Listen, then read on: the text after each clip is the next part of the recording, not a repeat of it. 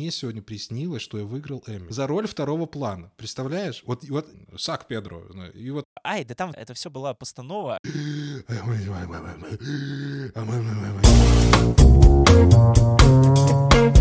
Прослушка. Всем привет, друзья! Это подкаст «Прослушка» от онлайнера, его ведущий Андрей Марьянов и Антон Коляга. Приносим извинения за то, что немного подзадержались мы после новогодних каникул. На то были свои причины, о которых, я надеюсь, мы не будем вам рассказывать. Ну а пока хочу сказать Антону Олеговичу. Антон Олегович, я так по тебе соскучился, знаешь, я так соскучился. Вот эта песня сразу зазвучала у меня в голове. Ну я не могу с тобой так долго не разговаривать, ну поверь. Я столько Привет, всего привет, посмотрел. привет. Столько всего хочу тебе сказать. Вот, а ты прячешься от меня, говоришь, «А, ой, я заболел, ой, я не могу, и то все пятое, десятое. Ну, ну, что ты, ну что это такое? Я, я ж скучаю. Ну, как Ну ты, ничего, мой хороший? Сейчас будем опять осваиваться, а то я что-то сел уже за микрофон, как знаешь, как, как, как будто бы уже не знаю, где тут какие кнопки, что куда нажимать. Есть такое дело. Ну, тут главная практика. Э, Ребят, нам, нам действительно предстоит много чего сегодня обсудить. У нас э, заявлен э, в тайтле сериал «Монарх. Наследие монстров» про Годзиллу и прочих там великовозрастных ящериц. А, Ближе к концу мы его оставим, потому что очень много чего пропустили. Э, Еще на прошлой неделе хотели обсудить с Антоном «Эхо». Очень надеялись на вот этот новый проект Marvel. Я не знаю, зачем мы на него надеялись. Это уже у нас, наверное, какой-то, знаешь, вот как у людей с зависимостью. Вот ты думаешь, ну вот я не буду, вот не буду, но вот подходишь к нему и опять Ну, вот- я, честно говоря, повелся на вот этот э, какой-то околовирусный интернет-маркетинг, так скажем, который одно время пытался проталкивать, что, мол, э, эхо — это как будто бы марвеловский Андор, то есть э, какая-то там повесть про четырехстепенного героя, спинов спинов который никто не ждал, а вот он пришел и показал всем, как надо делать. В итоге выходит эхо, я такой, ну давайте покажите мне ваш этот Андор. А, и- а Еще и показали Rated мне... R нам покажите. Да, да, да, да. Обязательно, да. Да, вот я, собственно, ждал и Андоры, и Rated R. Это даже его там вывели в отдельную э, какую-то там па- папочку. В общем, Marvel создала у себя папочку на рабочем столе, сериалы для взрослых. И теперь будут выпускать какие-то такие вот сериалы. Их объединили уже официально теперь с нетфликсовской линейкой. Вот там, где была «Сорви голова», Джессика Джонс, Люк Кейдж и «Железный кулак». То есть теперь все эти сериалы тоже канон, поэтому не стоит беспокоиться, что там «Сорви голова», сериал, про которого тоже будет э, скоро выходить, как я понимаю, то ли в этом году, то ли, может быть, не, не помню. Там Может, были какие-то странные Может, истории про то, что чуть ли там сняли уже не весь сезон, который должен был изначально состоять то ли из 18, то ли из 20 серий, и целый сезон боссы Дисней сказали, что это какая-то чушь, и, в общем-то, переснимайте все срочно. Э, Пришли новые э, люди, и теперь переснимают, и вроде бы как сезон должен стать короче. В общем, какая-то история, которая тоже не, не очень сильно подтверждает веру в то, что это выйдет что-то сносное, но, по крайней мере, я надеюсь, что если они хотя бы это как-то будут увязывать с тем «Сорви головой», который мы все полюбили после сериала Netflix, то что-то да будет. Вот. А с «Эхо», ну, я даже не знаю, что тут еще говорить. У меня уже от него что осталось только эхо, Эхо, да, я воспоминаний хотел в моей эхо. голове. Да. точно. Я уже в забыл вообще, про- о Я чем в этот некотором сериал. смысле, я в некотором смысле рад на самом. А, у меня такое ощущение, что у нас продолжение итогового выпуска. Кстати, спасибо всем, кто послушал, всем, кто присылал голосовые сообщения. Любим вас, целуем, обнимаем. Мы уже Ну, начинаем как-то- подводить итоги 2024 в начале 2024. Уже, в принципе, все понятно, Все все нормально. да. более-менее понятно. А с эхо я в какой-то мере даже рад, что у нас предыдущий выпуск обломился, потому что, ну, я стоял на улице под дождем и думал, что же мне тебе сказать, потому что сказать было совершенно нечего. Мы столько раз уже обсуждали такое ощущение, что один и тот же сериал Marvel, за исключением буквально пару штук, там Локи, понятное дело, который в прошлом году действительно выстрелил, что, ну, я, я пытался подбирать слова перед эфиром и втихаря перекрестился, когда мне сказал, Андрюха, все, отбой, Мгм. Потому что, ну, ну, ну, ну, невозможно из пустого в порожнее постоянно одно и то же говорить. Да, первая серия крутая, вторая серия наполовину крутая, и все, и до конца мы жуем сопли. Ну, ну, ну, ско- ну сколько же можно-то? Ну, Да, в итоге посмотрели 5 часов эхо, собственно, э, вот как и ожидалось, что это сериал про третьестепенную героиню, который никому не нужен и непонятно, зачем он вообще, он примерно таким и оказался, просто потому что это изначально да, была какая-то сомнительная идея, Майя Лопес, она не то чтобы как-то сильно всем полюбилась после «Соколиного глаза», чтобы все такие вау, пищали, просто верещали, такие срочно дайте нам про нее сериал. Все больше хотели бы про Флоренс Пью посмотреть сериал после «Соколиного глаза», поэтому ну, как бы конечно, Тут решение конечно. вообще непонятно. Из этого попытались сделать каких-то... То есть нам обещали экшен, но нам чуть-чуть подвезли экшена в первой серии. В, там в, перв, же появился... в первой серии и э, сцена с поездом. Ну, сцена с поездом ничего, но она темная. Вот, вот любят они в темноте снимать, чтобы ничего не было видно. Да, в первой серии еще появился «Сорви голова», тоже как бы там его было маловато. Я потом читал, что, оказывается, сериал-то еще сильно порезали. Там изначально должно было быть 6 серий, и «Сорви головы» должно быть больше. То есть тут как-то вообще какая-то странная история. Он там что был, что не было. Его ждали как какой-то сюрприз и, знаешь, там дьявольскую вот эту вишенку на торте. Извините за шаблоны. Я не могу говорить про такие сериалы не шаблонами, потому что э, как бы какой сериал, такие разговоры. Вот. Но э, было его очень мало. Э, в конце концов там попытались сделать еще вместо экшена брутального э, рейтинг эровского, настоящего кровавого, какие-то убийцы цветочной луны, потому что героиня приезжает в свою деревню индейскую и там разбирается с какими-то своими индейскими корнями. Но Там, ни, да. ни, ни луну не убили, ни цветов не подарили. что Да, да, да, вот. Э, Как бы Как-то. Кингпин тоже как-то, ну, что-то как-то, вот как-то так. Он там пролежал где-то там на кровати с выбитым глазом полсезона и, в общем-то, ничего, кроме как Мне больше всего, во знаешь флешбеках угрожающего своего лица не показал. Больше всего, больше всего мне понравилось то, что, знаешь, Кингпин должен был появиться прям как такая вау-эффектное вот прям вот появление, что никто не ожидал. Да вы его чуть ли там, я не знаю, в трейлере не показывали, что он появится. А обставили появление Дианофрио прям как, ну вот мы вас сейчас вот держали в неведении все это время. Ну, ну зачем? Да, Дианофрио все еще крутой. Он, он отыгрывает отлично. Я хочу с ним дальше смотреть. Когда он появляется, сериал играет новыми красками. С Монархом, кстати, тоже самая ситуация, но это мы попозже об этом поговорим. Но одного же его недостаточно, ему тоже надо что-то играть. А он такое ощущение, что только может так... И там кому-нибудь в бубен стукнуть, и все. В общем, я был чертовски зол на эхо. Ну, даже не то, что чертовски зол, уже на- наступает вот этот вот период безразличия какого-то, а безразличие хуже, чем злость, понимаешь? Потому что тебе Мгм. уже плевать просто на то, что тебе покажут, потому Да. что более-менее понимаешь. С пер- первой серии, да, я, я готовлюсь. Все, сейчас там драчка пошла, нормальные там съемки, все, тыры-пыры, пятое, десятое, ну и все, пять серий. В общем, с эхо все понятно. Ждем голову, не знаем, что из этого будет. Дальше, по рекомендациям. Прямо сейчас смотрю «Проклятие» Нейтана Филдера с Эммой Стоун. Я в полнейшем восторге, пока досмотрел только до середины. Все обещают какой-то там невероятный финал в стиле Линча. С Антоном Олеговичем обязательно это дело обсудим. Я думаю, что, может, И- уже даже на следующей неделе, потому что Да, он завершился, да, поэтому как бы конечно. надо, пока, Прям пока все сразу. про линчевский финал говорят, надо нам уже и зацеплять это все Да, дело, поэтому э, э, не я спойлери пока, рекламирую, раньше я времени. Антону рекламирую уже прям вторую неделю, поэтому смотрим обязательно. Я вот сегодня, наверное, продолжу, постараюсь сразу досмотреть, чтобы потом как-то понимать, э, что из себя выдавать. По фильмам не знаю, мы обычно не говорим, и говорить особо ни о чем не хочется. Ты еще что-нибудь смотрел вот за эти две недели, такого, чтобы важного, чтобы вот прям хотелось сказать?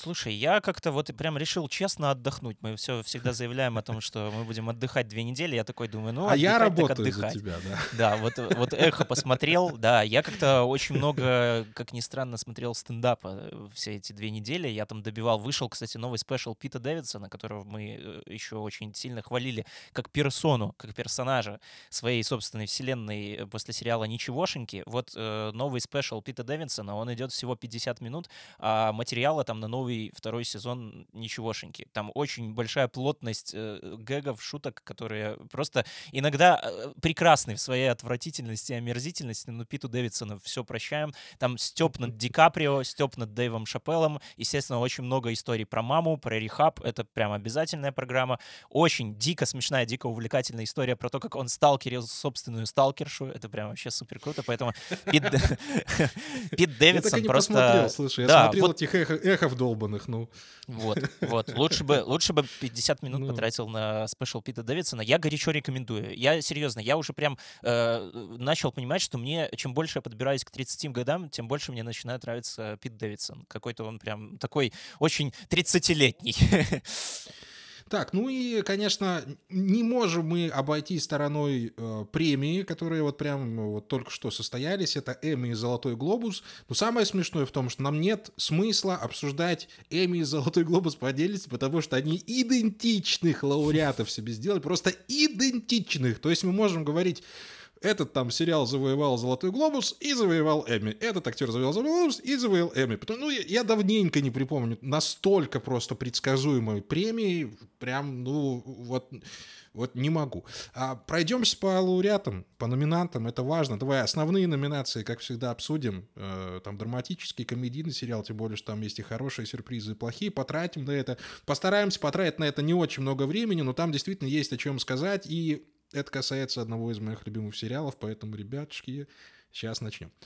Антон Олегович, ну главное разочарование это все-таки э, лучше звоните Солу, который стал главным вообще неудачником. Но не, не сам лучше звоните Солу, а, а его презентация на, на да, скажем так, наградах. Да, э, презента... репрезентация его на наградах, потому что из 54 или из 58 номинаций не получить ни одной статуэтки, этого никогда не было в истории, и это крайне обидно, потому что хотя бы Боб Одинкерк заслужил хотя бы одну премию Эмми за свою актерскую актерскую работу, потому что человек, э, сколько получается, 12 лет находился в одном образе, совершенно безупречно узнаваемым, с, э, я не знаю, восхитительным уровнем игры, отыгрышей и всего остального, и не дать человеку хотя бы... Ну вот, Эми на самом деле очень любит давать за былые заслуги, там, или, знаешь, за выслугу лет какие-то вот uh-huh. награды. Даже с Одинкерком такого не случилось. Я тебе больше скажу, я пересмотрел, кому он проигрывал, вот все эти шесть раз минимум две позиции один Киорку можно было отдавать. Одна из них — это главный актер из «Игры в кальмара».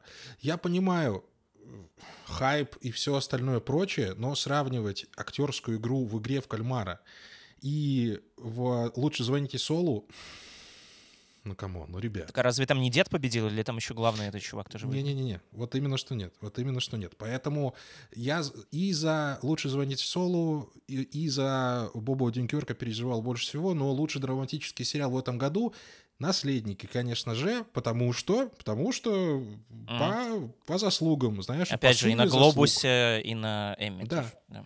И там, и там. Ну, здесь давай, расскажи мне, пожалуйста, про наследников. Я знаю, что ты специалист по этому сериалу. Слушай, такой же... Я гораздо меньший специалист, потому что я посмотрел ровно одну серию. В принципе, э, как бы, как видишь, мне этого хватило.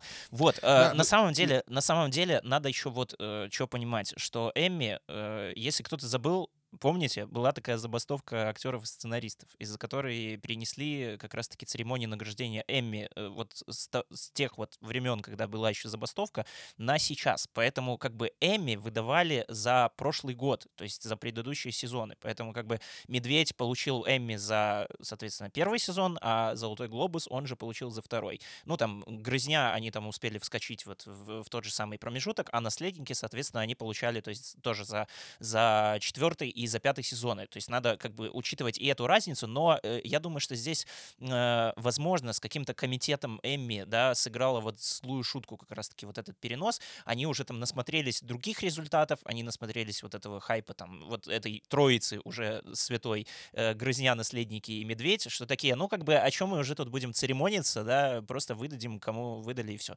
Но там есть Хотя еще из-за этого... Под, поцеремониться, там был Андер, извини, пожалуйста. Там был ну, Андер, да. и ради него поцеремониться стоило. Хотя ну да, ну, видимо, Солу, и корона, видимо, понимаешь? вот так вот получилось, то, что сериалы, которые вышли вот, вот в тот слот, который такой более ранний, они уже немножко подзабылись, и это на самом деле, ну, то есть, казалось бы, что там, это же какое-то там профессиональное жюри, на самом деле там сидят точно такие же люди, им тоже свойственно забывать сериалы, которые вышли давно, они следят за тем, что там в трендах и на хайпе, вот. Э, но иногда из-за вот этих всех путаниц временных э, и наградных можно встретить там кое-какие странные, в общем, награды, когда Пол Уолтер Хаузер получает за мужскую роль второго плана в сериале «Черная птица», который выходил вообще черт знает когда. В январе, по-моему, 2022 Да, да, мы его, мы его обсуждали уже в позапрошлом году. Стра- страшные, да. страшно даже произносить такое слово позапрошлый год, но вот это было вот так. Джейнфер Кулидж тоже там дополучила за свой «Белый лотос», тоже э, как бы уже э, там новый сезон объявляют, что там Милош Бикович и все остальные будут играть, а вот Джейнфер угу. Кулидж еще там... До Кулидж мы еще дойдем, а дальше у нас номинация «Лучший актер в драматическом сериале». Вот здесь Бобу Денкиорг проиграл Кирану Калкину, и я ничего не могу... Вот в этом году ничего не могу сказать. Киран Калкин выдал базу.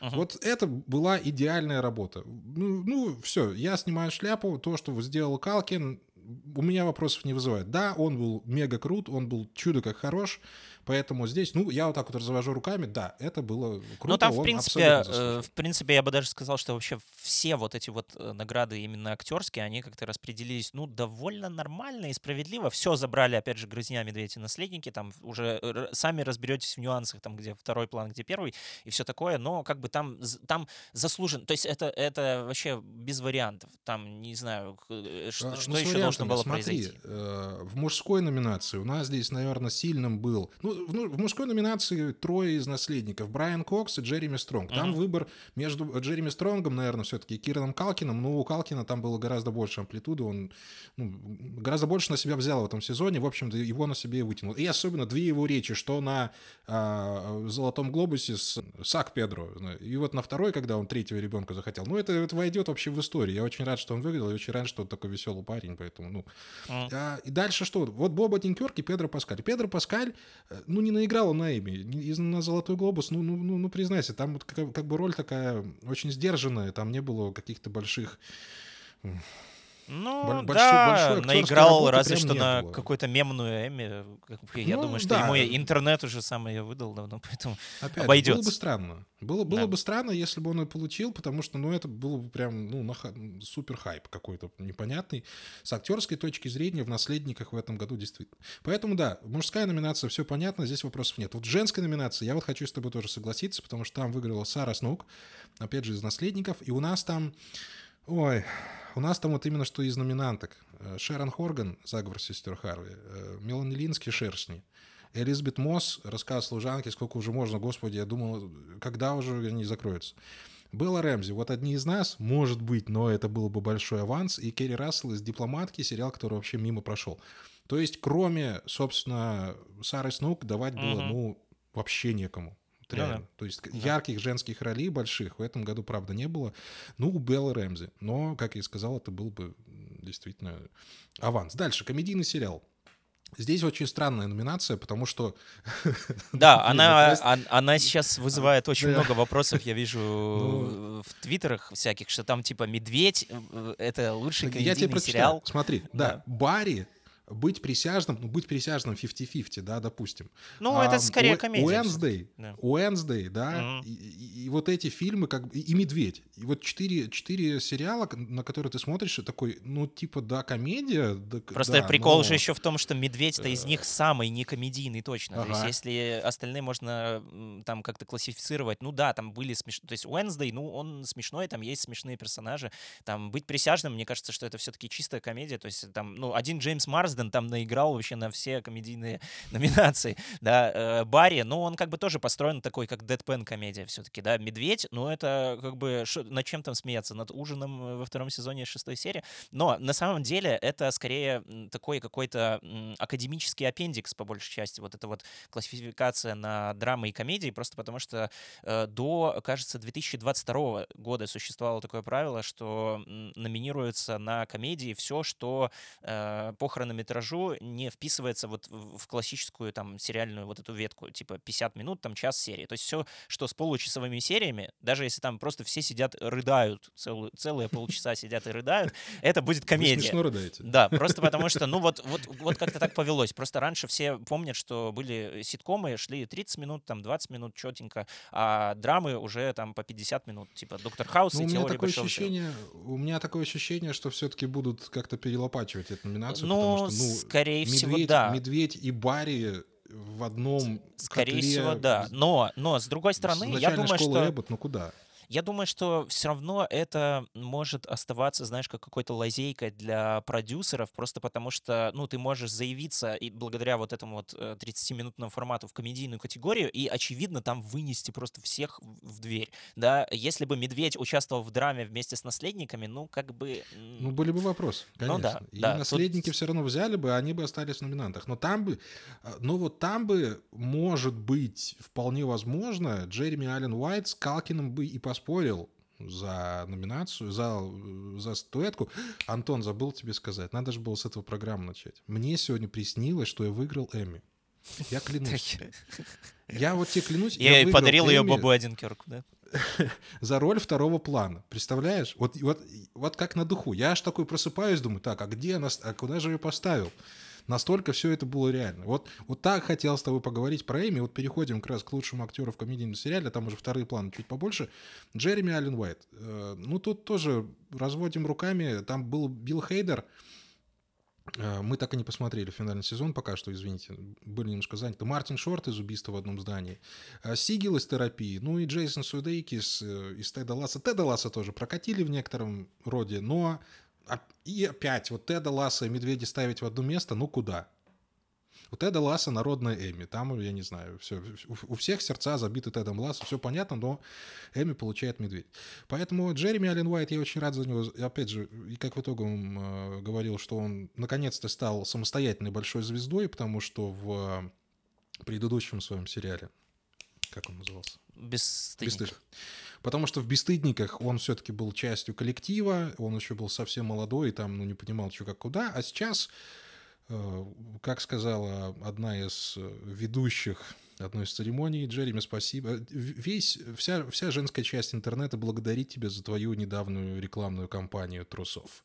Не будем называть марку, нам за это не заплатили, поэтому едем дальше. А, актриса в комедийном сериале э, начальную школу Эббот мы с тобой вообще никогда не смотрели. Клинта Брансона, наверное, тоже особо не знаешь, ничего сказать нет. не можем. Mm-mm. Да, но там, может быть, могла бы Рэйчел Броснахен поконкурировать. Но тоже... Ну, у нее уже были просто, поэтому я думаю, ей решили. Да, типа, уже. да. Ладно. Второй план, опять же, Айо Эдебери, «Медведь». А, лучшая актриса второго плана в драматическом сериале Дженнифер Кулидж. А, а вот здесь вот Дебики не дали, понимаешь, за, за Диану. Ну, а это за прошлый год. За этот, я думаю, дадут. Ей дали глобус, поэтому как бы нормально. Ну, переживем, э, как говорится, да. Ну и там дальше уже лучший мини-сериал «Антология. Грызня», понятное дело, и там две главные роли забирают Али Вонг и Стивен Ян. Тут тоже ничего нового совершенно. По «Глобусу» и по «Эми» в этом году получили, полочки обновили, все счастливы. Э, в общем-то, кроме Боба Одинкерка и «Лучше звоните Соло», никаких сюрпризов, ну, я не, не видел. Все было более-менее буднично. Я ну, вот так оцениваю да, эти две премии. Да, в целом, да. Я как-то тоже проснулся посмотреть результаты Эмми с утра и такой, что все запостили список из Золотого Глобуса, но как-то вообще ничего удивительного. Ну вот такая тройка. Но на самом деле, конечно, э, радостно, что меняются все-таки эпохи. Наследники закончились, там кто еще, Барри, Тед Лассо, в общем, ну, ну все, все, с кем мы попрощались в прошлом году, все уходят. И это, с одной стороны, грустно, а с другой, вот как раз-таки с вот этой премиальной, церемониальной точки зрения интересно, потому что Э, ну, чаще всего так все-таки выходит, к сожалению, что один сериал становится гегемоном на пять лет. Вот сейчас была пятилетка ну, наследников. Да. Интересно будет. была пятилетка Игры престолов. Да, интересно будет, кто займет все-таки их место э, в наградном фаворитизме, да, следующих Слушай, годах. а пока, пока же вот не проглядывается совершенно. Пока не ну вот, вот поэтому и интересно, поэтому еще да, и дополнительно э, интересно.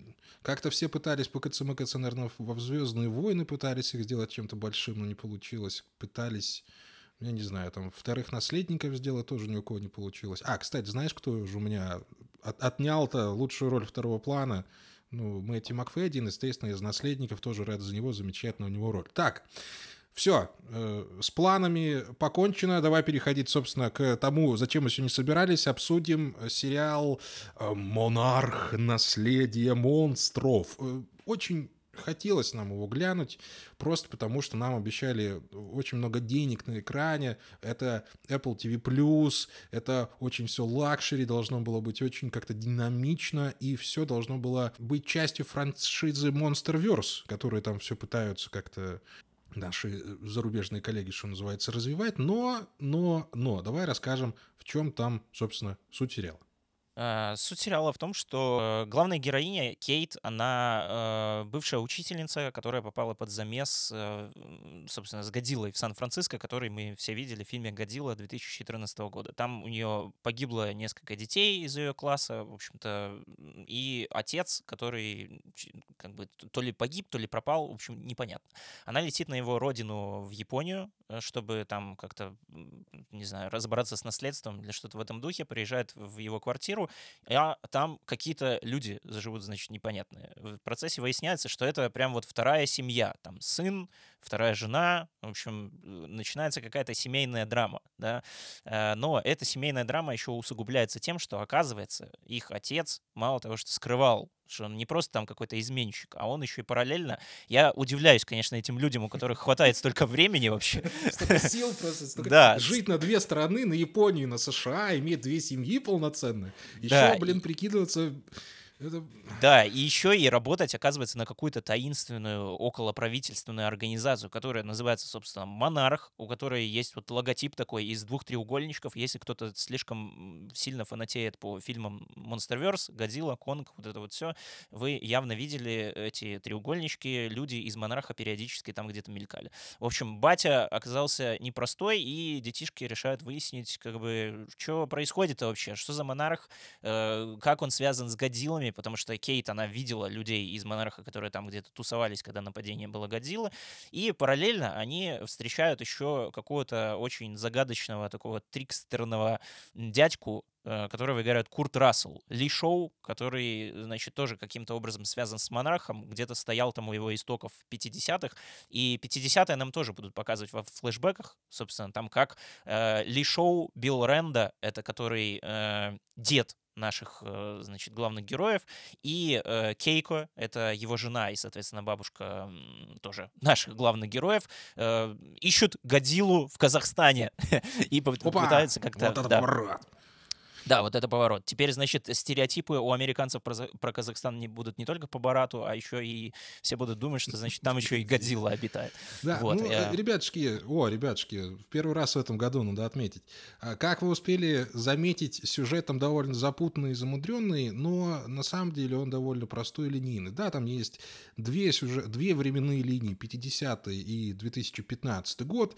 Да, там есть куча каких-то персонажей, куча семейных линий, линии разборок, но на самом деле перед нами вполне классический боевик про Годзиллу, просто растянутый на 10 серий, в котором иногда случаются флешбеки с молодым Расселом, которого играет, собственно, сын Курта Рассела, Уайт Рассел. Угу. Извините за такое количество Расселов, но их там... Они там красиво много. так в титрах меняются, типа Курт Рассел, да, Уайт Рассел.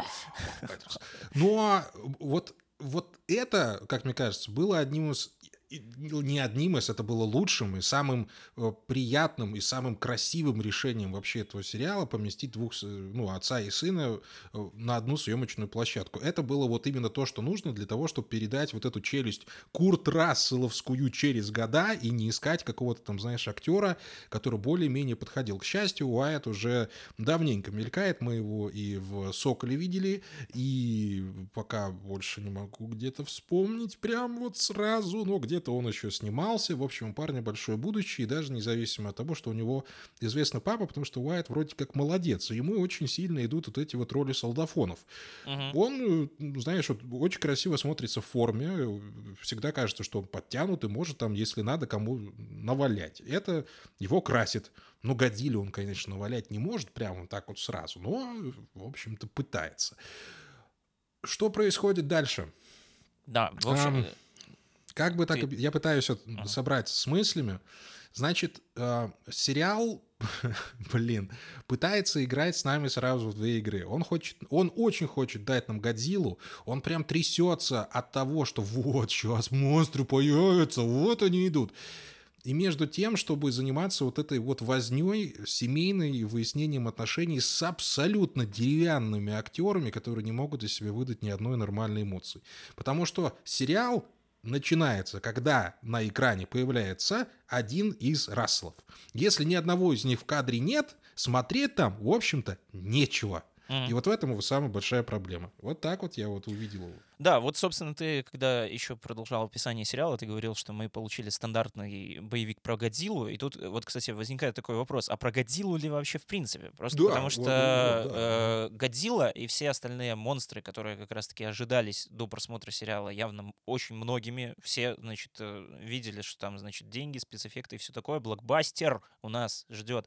Все шли явно э, к своим телевизорам смотреть на Годзиллу. Годзилла появляется там только в камео, очень редких, э, в конце каждой серии вместе с остальными там пауками, крабами, конгами и всем вот этим вот прочим. То есть это, это просто, знаешь, э, такой, даже не то, что десерт, это вот тебе вот упаковывают уже с собойчку там какую-то, когда ты уже домой собираешься уходить, тебе вот, а заберите, вот, вот, вот еще у нас и Годзилла есть. Баночку вот эту, вот, баночку вот эту, вот последнюю забираю. Да, да, да, да, да, да. То есть, э, по сути, весь сериал мы и занимаемся тем, что мы проводим время в ожидании, когда кто-то там выскочит из какого-то разлома. И изначально сериал имеет такую даже по большей части квестовую структуру. То есть у нас серия начинается, что батя там-то, он нужно срочно ехать его искать. Мы приехали, бати там нету, но зато бати мы нашли нет. какую-то банку там с каким-то непонятной субстанцией. Банка с субстанцией не будет работать без какого-нибудь камня. Мы летим из Кореи в Казахстан,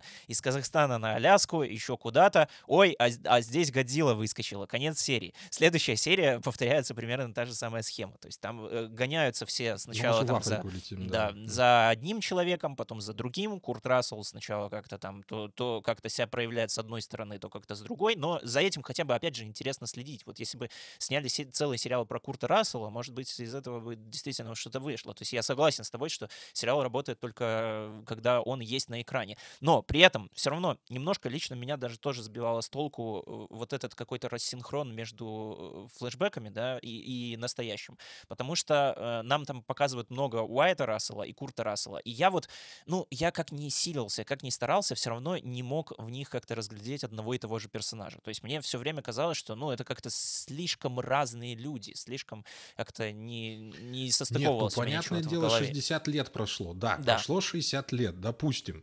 Но я э, прекрасно понимаю, о чем ты говоришь. Внешне они чертовски похожи. Да.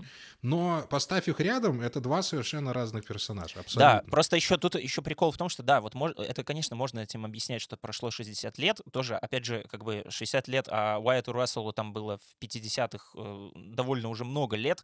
Э, соответственно, Курту Расселу, типа, примерно по хронологии сери э, сериала где-то 90. Э, на этот вопрос тоже найдется объяснение. Это ближе к последним сериям. Я думаю, что спойлерить, ладно, уже так и быть не будем. Ну, но я думаю, что да, догадаться, догадаться в принципе, нормально, можно, нормально. как это все работает. Вот, но э, тут э, просто дело это в том, что Курт Рассел, он как-то сильно пободрее Уайта Рассела. Он там прям скачет козликом, дерется со всеми, что-то там обманывает туда-сюда. А Уайт Рассел, он вот действительно такой солдафон. И как бы, то есть, э, как будто бы у меня вот не складывалось это в голове. Мне казалось, что Курт Рассел как раз-таки должен, как более какой-то прожженный такой уже жи- жизнью потрепанный персонаж, вести себя немножко поспокойнее, учитывая то, что он еще как бы много знает вообще, что происходит. То есть как бы Курт Рассел, он у нас такой немного отчасти ненадежный рассказчик всей этой истории. Вот, он не, не сразу посвящает во все эти детали э, да, наших и, молодых и героев. Того, и более того, нам пытаются представить Курта Рассела то хорошим человеком, то злодеем, то он какой-то средний, то у него серая мораль, то он всех слушает, то никого не слушает, а в итоге, в конце концов, угу спойлер, спойлер, спойлер. И ты начинаешь опять думать, зачем ты смотрел все эти 10 серий для того, чтобы этот персонаж раскрылся для тебя с какой, блин, стороны. Мы изначально видим молодого Рассела сопереживающим, немного сентиментальным, влюбляющимся, хоть и солдафонистым, да, человек, который, ну, несет смерть, но при этом э, в сердце хранит любовь. Ну, так и понятно, что он должен таким более-менее оставаться до самого конца. И нам ничего нового про него и не говорят. То есть нам дают человека из 50-х, переносят его в 2015 с одними примерно теми же предустановками, но Курт Рассел при этом просто круче. Uh-huh. Сам по себе. Он вот, тут, вот батя тупо круче. И по игре, и, там, и, и по действиям. И все. А, так и что дальше ну, делать с этим персонажем? Ничего, второй сезон будет, да нафиг он мне нужен. Что я там не увижу? Я хотел в финальной серии посмотреть, блин, на Годзиллу. Я mm-hmm. ждал 10 часов. Ребят, спасибо огромное, но я столько промотал. Я клянусь, я очень редко это делаю, но когда дело доходит до ну такой нудоты, когда тебе проговаривают настолько очевидные вещи, Вода мокрая. О, трава зеленая. О, вот это да. Ах, как я тебя любил. А как я тебя любила. Я все, ну, я, ну, я, слушай, ну, я, я проматывал все эти вещи, потому что начинается диалог, и ты такой, так, это закончится вот так. Проматываешь 30 секунд, он так заканчивается. Ну да, там же еще просто проблема в том, что это как бы э, па кусочек пазла вот во всем этом монстрверсе, э, события, которые были после, мы уже знаем, да, которые события были до, мы тоже уже знаем, и в целом какие-то вот эти э, мелочи, которые нам как бы пытаются выдать за какую-то, о, интрига, они mm-hmm. как бы уже либо известны, либо не так важны, либо, в принципе, как-то, ну, не ложатся во всю эту историю, то есть вызывают еще только больше вопросов. То есть сама задумка сериала на уровне вот как-то какой-то идеи, типа, а давайте мы просто вот немножко забудем. Да, конечно, нарисованные там ящерицы с обезьяной, которые дерутся, это очень круто, но среди этого же месива где-то там еще и люди бегают. То есть обычно вот, вот в, в фильме «Годзилла» 2014 года, ну, кстати, там было интересно еще, как э, Гаррет Эдвардс снимал э, вообще сам фильм, он же снимал его с перспективы людей. То есть «Годзилла», почему она всегда была такая огромная и страшная?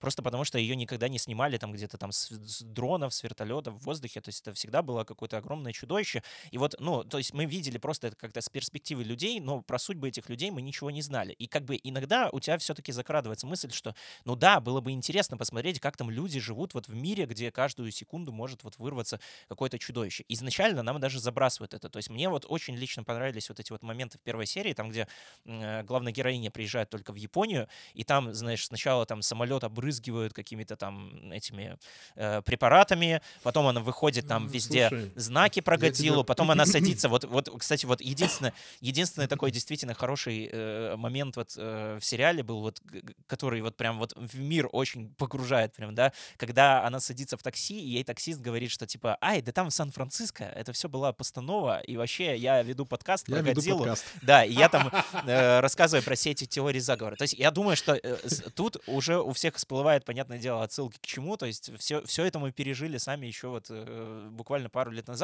и мне вот был, я вот даже вот как-то заинтересовался. Я просто первую серию еще, э, пользуясь своим привилегированным, знаешь, доступом к э, этому пресс-центру Apple TV+, посмотрел еще, по-моему, то ли в октябре, то ли, короче, где-то за две недели до Да, и ты мне еще говорил, что релиза. Андрюха там деньги на экран да, кинули. Я да, такой, да, ну, да. Антоха ж врать я, не будет. Я посмотрел гулямый. первую серию, и я такой, типа, блин, прикольно. То есть если они действительно вот будут развивать вот э, точно так же, вот показывать вот этот вот мир, какие-то там вот этих всех заговорщиков, которые там верят в то, что Годзилла не существует, э, или там какие-то вот, ну, в целом, вот как живут люди, то есть, э, чтобы ты вот смотрел на это, да, и вообще забывал, то есть ты уже, вот я рассчитывал на такое ощущение, что я такой смотрю там шестую серию в захлеб и такой, а, так это же сериал про Годзиллу был, а, а тут как бы и драма развивается, и мир прикольный, и какие-то там теории заговора, и все вообще классно и хорошо. А здесь, о чем вот возвращаясь к тому, что я говорил чуть раньше, что ты по факту проводишь весь сериал все-таки в ожидании Годзиллы, то есть тебе вот эти все семейные драмы, они совершенно никак не увлекают.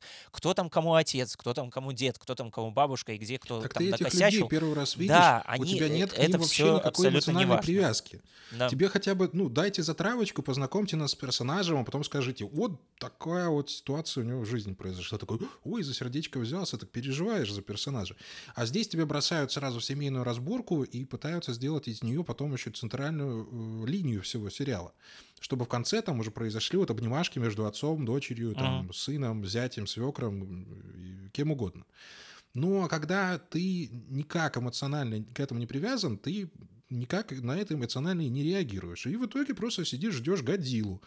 А Годзиллы шиш с маслом. Вот и все. Uh-huh. Про э, вход в, в мир, э, я тебе что хочу сказать. Мне, да, понравились те моменты, которые ты описывал, но я тут же все понял по приземлению этой девушки в Токио, потому что это сразу был сделан кадр.